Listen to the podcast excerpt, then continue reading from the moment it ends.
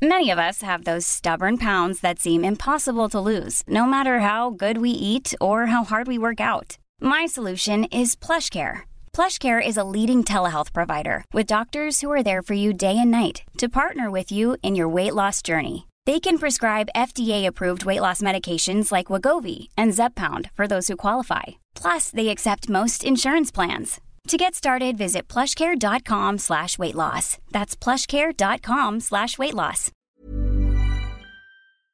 هاي وحدة من ثلاث حلقات بنقدم لكم إياها بموسم خاص من بودكاست ما العمل رح نناقش فيها السياسات اللي بتنظم سوق العمل وأثرها على العمال الأردنيين والوافدين اسمعوا لهالثلاث حلقات وابعتوا لنا رأيكم هاي الحلقة الثالثة يجب أن يتم التعامل مع موضوع تشغيل الأردنيين كجزء من استراتيجية وسياسة حكومية تدعم وتشجع قطاع الأعمال وقطاع ال business في البلد وليس موضوع تشغيل الأردنيين. تشغيل الأردنيين بيجي لحاله. بسنة 2003 احتفلت وزارة العمل بتوقيع اتفاقية مع مصانع مجمع الضليل معروفة باسم QIZ لإحلال العمالة الأردنية مكان العمالة الوافدة. هالاتفاقية بتلزم المصانع بتهيئة أماكن مخصصة للتدريب وبالتالي تشغيل المتدربين بإشراف وزارة العمل. هذا الحكي كان في 2003 بس اليوم ب 2019 نسبة العمال الأردنيين اللي بيشتغلوا في قطاع الألبسة والمنسوجات في المناطق التنموية ما بيتجاوز 30% حسب بيانات وزارة العمل لشهر حزيران الماضي. أنا معكم لينا شنك من التقديم وأنس ضمرة من الإعداد في حلقة جديدة من بودكاست ما العمل في الموسم الأول من هذا البودكاست حاولنا نتعرف على العمال الوافدين عن قرب أكثر نسمع منهم عن قصصهم الشخصية وتجاربهم في الأردن. بس بهذا الموسم رح نناقش أكثر السياسات اللي بتنظم سوق العمل وأثرها على العمال الأردنيين والوافدين أو حتى اللي بنظر القانون وافدين لكنهم بيعتبروا أنفسهم أبناء بلد رغم القانون. بعام 1997 وقع الأردن اتفاقية المناطق الصناعية المؤهلة وصارت بعدها المنتجات الأردنية المصنعة بهاي المناطق تدخل لسوق الولايات المتحدة الأمريكية. واحدة من أهداف إنشاء هاي المناطق زي ما سوقت إلها الحكومات هي حل أزمة البطالة في حينها. مديرة مركز تمكين للدعم والمساعدة ليندا كلاش بتخبرنا أكثر عن سياسة الحكومة في عملية الإحلال المقصودة. لما بدت المناطق الصناعية المؤهلة كان من ضمن أغراض إنشائها آه، محاربة البطالة أو تشغيل الأردنيين خلينا نقول. بالبداية كان 67% من العمال الأردنيين. هلأ انقلبت يعني. صارت أكثر من من 75% من العمال غير أردنيين والنسبة الباقية من 20 ل 25% هي الأردنيين المجبرين أصحاب العمل على تعيينهم المهنة اللي بيشتغلوها بالمناطق الصناعية المؤهلة مهن كتير بسيطة زي القص والتشطيب والكوي. ما بيشتغلوا مهن حرفية تعطيهم آه، مهنة للمستقبل زي القص زي آه، الخياطة التعلم على مكانات الخياطة. فما أعتقد أنه السياسات حتى الآن هي سياسات جادة للإحلال مع التحفظ على موضوع الإحلال لأنه ما فيش بلد بتعتمد بس على مواطنيها في التشغيل اقتصاديا بعد توقيع هاي الاتفاقية صادراتنا لأمريكا ارتفعت بنسبة كبيرة. حتى أنه العام الماضي أكثر من 22% من الصادرات الأردنية كانت صادرات الألبسة والنسيج اللي معظمها بينشغل في هاي المناطق. بس الباحث الاقتصادي فهمي الكتوت بيحكي لنا عن فشل السياسات الحكومية في توطين هاي الصناعة من خلال فشلها في عملية الإحلال الوظيفي. وجود هذه هذا القطاع هو الأصل منه التطبيع مع العدو الصهيوني. المستثمر الأجنبي تركوا له حرية التحرك بحيث أن معظم عمالته جاية من الخارج صحيح بأجور أقل أو غيره أو أو ادعاء إنها عماله فنية. حتى لو كانت عماله فنية غير متوفرة ممكن عبر برنامج خلال ثلاث أو أربع سنوات يجري آه، يجري عملية يعني إعداد العماله الأردنية واستبدالها عن العماله بديل عن العماله الأجنبية. لكن هذا لم يتم. ولذلك للأسف الشديد يعني أنه هذه صفقات ليس لها علاقة بالمصلحة الوطنية. هالخلفية التاريخية اللي سمعناها وفشل الحكومات بتوطين هالمناطق الصناعية هي مقدمة لنحكي أكثر بهالحلقة عن المحاولات الحكومية لإحلال العمالة الأردنية بدل العمالة الوافدة. الاقتصاد الأردني ما بوفر أكثر من 20 ل 30 ألف فرصة عمل سنويا. بالمقابل هناك حوالي 100 ألف أردني سنويا بيبحثوا عن عمل إما خريجين جدد أو باحثين جدد عن العمل. هالفجوة رفعت معدلات البطالة اللي وصلت تقريبا 19% حسب بيانات الإحصاءات العامة في الربع الأول من هالسنة وقدرت نسبة البطالة بين الشباب بحوالي 38.5% الباحث الاقتصادي فهمي الكتوت بحلل أسباب فشل الحكومات في خلق فرص عمل جديدة أو محاولة تفعيل سياسة الإحلال للعمالة الأردنية. لابد من إعادة النظر في السياسات الاقتصادية. ومراجعة الوضع الاقتصادي حتى يصبح هذا الاقتصاد هو اقتصاد يعني آه، آه، قادر على توفير فرص عمل. وهذا يحتاج إلى تحفيز. تحفيز الاقتصاد الأردني غير ممكن في ظل النهج والسياسات السائدة حاليا. والسبب في ذلك أن هناك يعني عوامل أساسية عوامل أساسية تحول دون تحفيز الاقتصاد الأردني. العامل الأول هي السياسات الضريبية. وخاصة الضريبة غير المباشرة. أيضا تراجع نسبة النفقات الرأسمالية للإنفاق العام وهذا بارز خلال السنوات الأخيرة. نسبة النفقات الرأسمالية لا تتجاوز 11% من إجمالي الإنفاق العام علما أن هذه النسبة كانت تصل من 30 إلى نحو 20% فتراجعها بهذا الشكل الكبير جدا أصبحت هذه النسبة لا تشكل يعني أي قيمة لدفع الاقتصاد الأردني وتحقيق نمو اقتصادي بل بالعكس يعني هي يكاد أن توفر ترميم آه، البنية التحتية. تراجع المؤشر الأردني لثقة المستثمر الصادر عن منتدى الاستراتيجيات الأردني خلال النصف الأول من هالسنة. وصلت نسبة المستثمرين اللي بيعتبروا أن الأردن بيئة استثمارية مشجعة ل 21% فقط. وواحدة من أهم أسباب انخفاض هالمؤشر هو تكلفة التشغيل وقلة الأيدي العاملة. مدير عام غرفة صناعة الأردن الدكتور ماهر المحروق بحاول يربط بين أزمة تشغيل الأردنيين وبيئة الأعمال في الأردن وبيعرفها على إنها نتيجة للسياسات الاقتصادية للحكومات. التعامل باستمرار مع قضية التشغيل والعمل والعمالة الأردنية كأنها قضية مفصولة عن كل القضايا الأخرى في نطاق بيئة العمل هذا أكبر خطأ قاتل.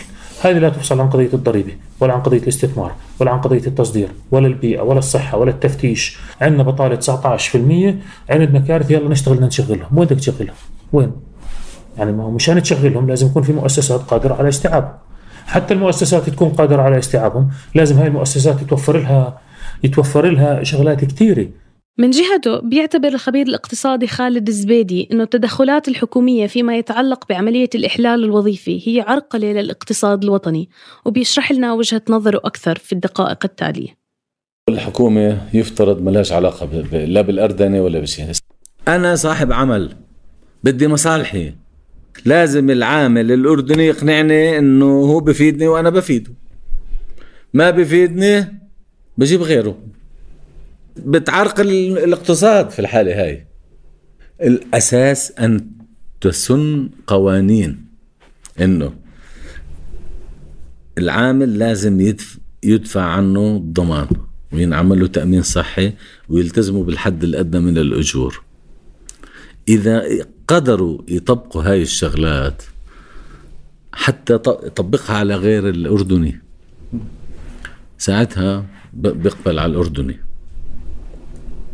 عرفت؟ ليش بدي أعطي أنا العامل الأردني أكثر من العامل المصري أو السوري؟ شو على راسه ريشي يعني؟ بدي إنتاج. ليش الأردنيين لما يشتغلوا بالخليج وبأمريكا وبأوروبا بيكونوا محل احترام؟ معناته الشاب بيقدر يشتغل. زبط له قوانين. تحميه وتوفر له بيئة صح؟ وضمانات صح؟ كمان ليندا كلاش بتتفق مع الزبيدي فيما يتعلق بالأجور. وبتحكي لنا أنه الحد الأدنى للأجور بين الأردنيين والوافدين في الأردن يمكن كان السبب بتفضيل المستثمرين للعمال المهاجرين. من سنة 2000 و 2012 عن تعديل الحد الأدنى للأجور من 100 وت... من 150 ل 190 تم استثناء العمال المهاجرين لأول مرة من الحد الأدنى للأجور وبقي على 150 حتى سنة 2017 لما تم تعديله ل 220 بقي العمال المهاجرين على 150 اذا صاحب العمل رح يفضل العامل ذو الأجر المتدني ورح يلجأ للعامل المهاجر بالدرجة الأولى. كمان تصنيف المهن عندنا في مهن مصنفة على أنها مهن مغلقة للأردنيين فقط مغلقة يعمل فيها الأردنيون فقط. آه رح نلاقي من ضمن المهن حراس العمارات. لكن عندنا إحنا بالأردن تقريبا حراس العمارات كلهم مصريين. هذا دليل كمان على التخبط فيما يتعلق بالمهن المغلقة أو المهن المفتوحة. بتشير المهن المغلقة في الأردن ل 19 مجال تمنع فيهم وزارة العمل إصدار تصاريح استقدام للعمالة الوافدة. وبتبرر الوزارة إغلاق هاي المهن بكتاب منشور على موقعها الإلكتروني بسعي الحكومة لحل مشكلة البطالة والفقر في الأردن وإحلال العمالة الأردنية محل الوافدة تدريجيا من خلال تأهيل العمال الأردنيين على هالمهن. مؤسسة التدريب المهني هي مؤسسة حكومية بترأس مجلس إدارتها وزير العمل وبتقدم برامج للإعداد المهني وبرامج لرفع كفاءة العمال في سوق العمل. التقينا بهشام حبيبة وهو صاحب مصنع حلويات حبيبة. وحكى لنا عن تجربتهم في المصنع في توظيف خريجي التدريب المهني والصعوبات اللي بيواجهها كمستثمر لما يطلب عمال وافدين. عمالنا بنطلب من التدريب المهني عمالة بزيادة. المفروض إحنا حاجتنا خمسة بنطلب من نطلب من 30 ل 40 واحد متدربين. ال 50 وال 40 متدرب يثبت منهم من أربعة لخمسة فقط. وبنتعب عليهم ست شهور. وبعد التدريب نعطيه راتب 300 دينار مباشرة بعد الست شهور. وبالإضافة لذلك ضمان اجتماعي وتأمين صحي بدون جدوى. بعد ما تدربه ست شهور بصير يقول لك أنا بديش أكمل عندك. ما مش حابب أكمل عندك. أنتوا شغلكم كذا في فرصة عندي أفضل. بنفس الوقت بيواجه هشام حبيبة صعوبات لما يطلب من وزارة العمل استقدام عمالة جديدة وافدة. أنا صار لي مقدم على استقدام ما ما يقارب ست شهور. من ست شهور لحد الآن لم أرى أي جواب من وزارة العمل. موظفي بيراجع بالأسبوع من مرة إلى أربع مرات بدون بلا جدوى. اليوم بكرة اللجنة ما اجتمعتش اللجنة راحت اللجنة إجت الوزير تغير مدير عام الوزارة تغير. هذا الردود المطروحة بتشير التقديرات الأردنية حول حجم العمالة الوافدة لوجود حوالي مليون عامل وافد بالمقارنة مع ما يقارب 400 ألف عاطل عن العمل. لكن الباحث الاقتصادي فهمي الكتوت بيحكي لنا عن الوصفة اللي ممكن الحكومة تعملها ليكون في فعليا إحلال تدريجي للعمالة الأردنية مكان العمالة الوافدة. قد لا تخلو بعض دول العالم من عمالة وافدة آه؟ لكن ليس بالصيغة اللي بنشوفها في بلادنا في الأردن. عندنا حجم العمالة الوافدة أكثر من ضعف العمالة العاطلة عن العمل. لكن هذه الظاهرة الخطيرة آه؟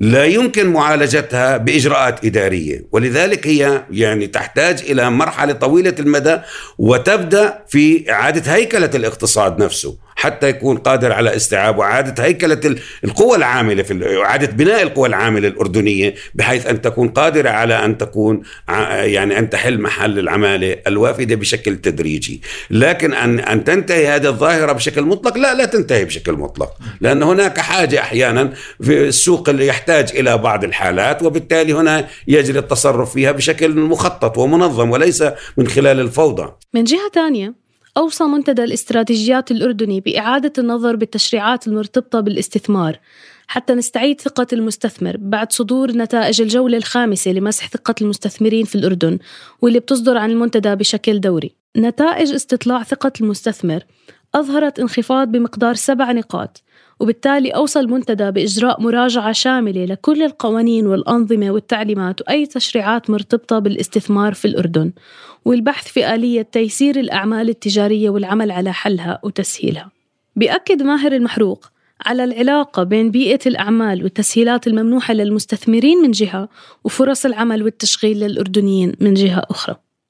القطاع الخاص وهو شغال بشغل مش شغال ما بشغل. يعني إذا بتوقف ماكينة في مصنع معناته أنت خسرت عمال. فأنت لازم تعمل كل اللي في جهدك وكل اللي بتقدر عليه كحكومة وكقطاع خاص ومجلس نواب وكل المسؤولين يعملوا جهدهم إنه فيش ولا ماكينة توقف. لأنه ما دام الماكينة بتدور الشباب شغالة غير هيك معناته في إشي غلط.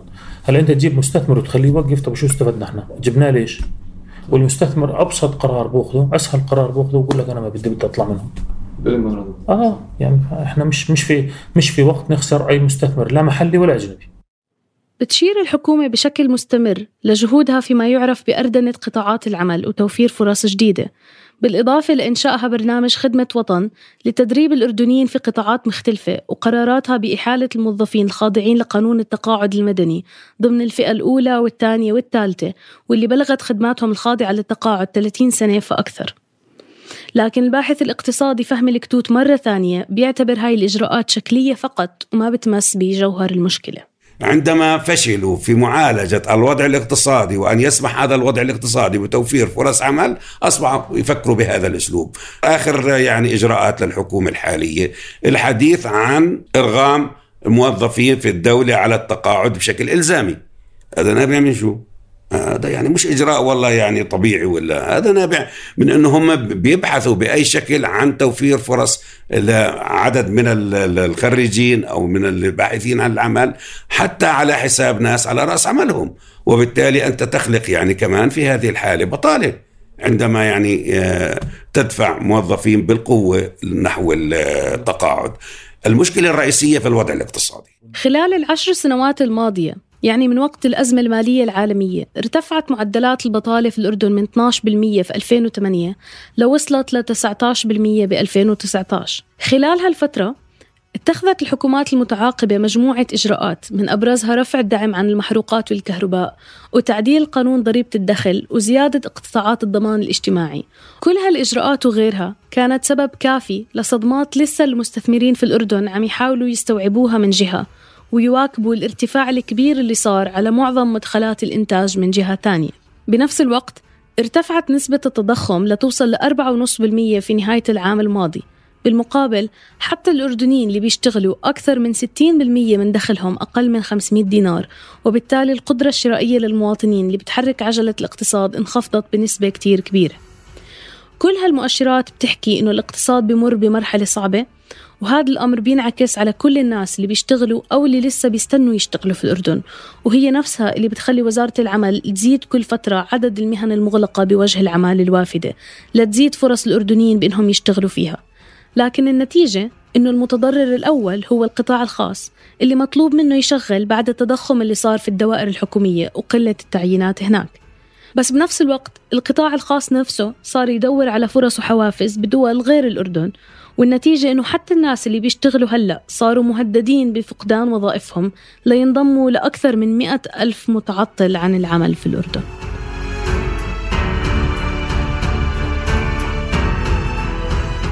كنت معكم لينا شنك من التقديم وأنس ضمرة من الإعداد تيسير قباني من هندسة الصوت وصابرين طه من التحرير. تابعونا على فيسبوك وتويتر لتستمعوا لباقي حلقات برنامج ما العمل من إنتاج منصة صوت.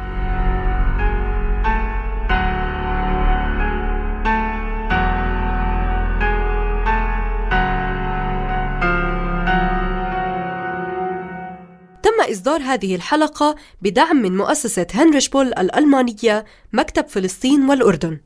إن محتويات هذه الحلقة هي من مسؤولية صوت وبالتالي لا تعكس بالضرورة وجهة نظر المؤسسة. وما تنسوا الاشتراك في هذا البودكاست ليوصلكم كل جديد. يلا اكبسوا سبسكرايب وتابعونا على صفحاتنا بفيسبوك وتويتر.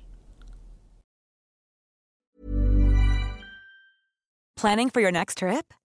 Elevate your travel style with Quince. Quince has all the jet-setting essentials you'll want for your next getaway, like European linen, premium luggage options, buttery soft Italian leather bags, and so much more. And is all priced at 50 to 80% less than similar brands. Plus, Quince only works with factories that use safe and ethical manufacturing practices. Pack your bags with high-quality essentials you'll be wearing for vacations to come with Quince. Go to quince.com/pack for free shipping and 365-day returns.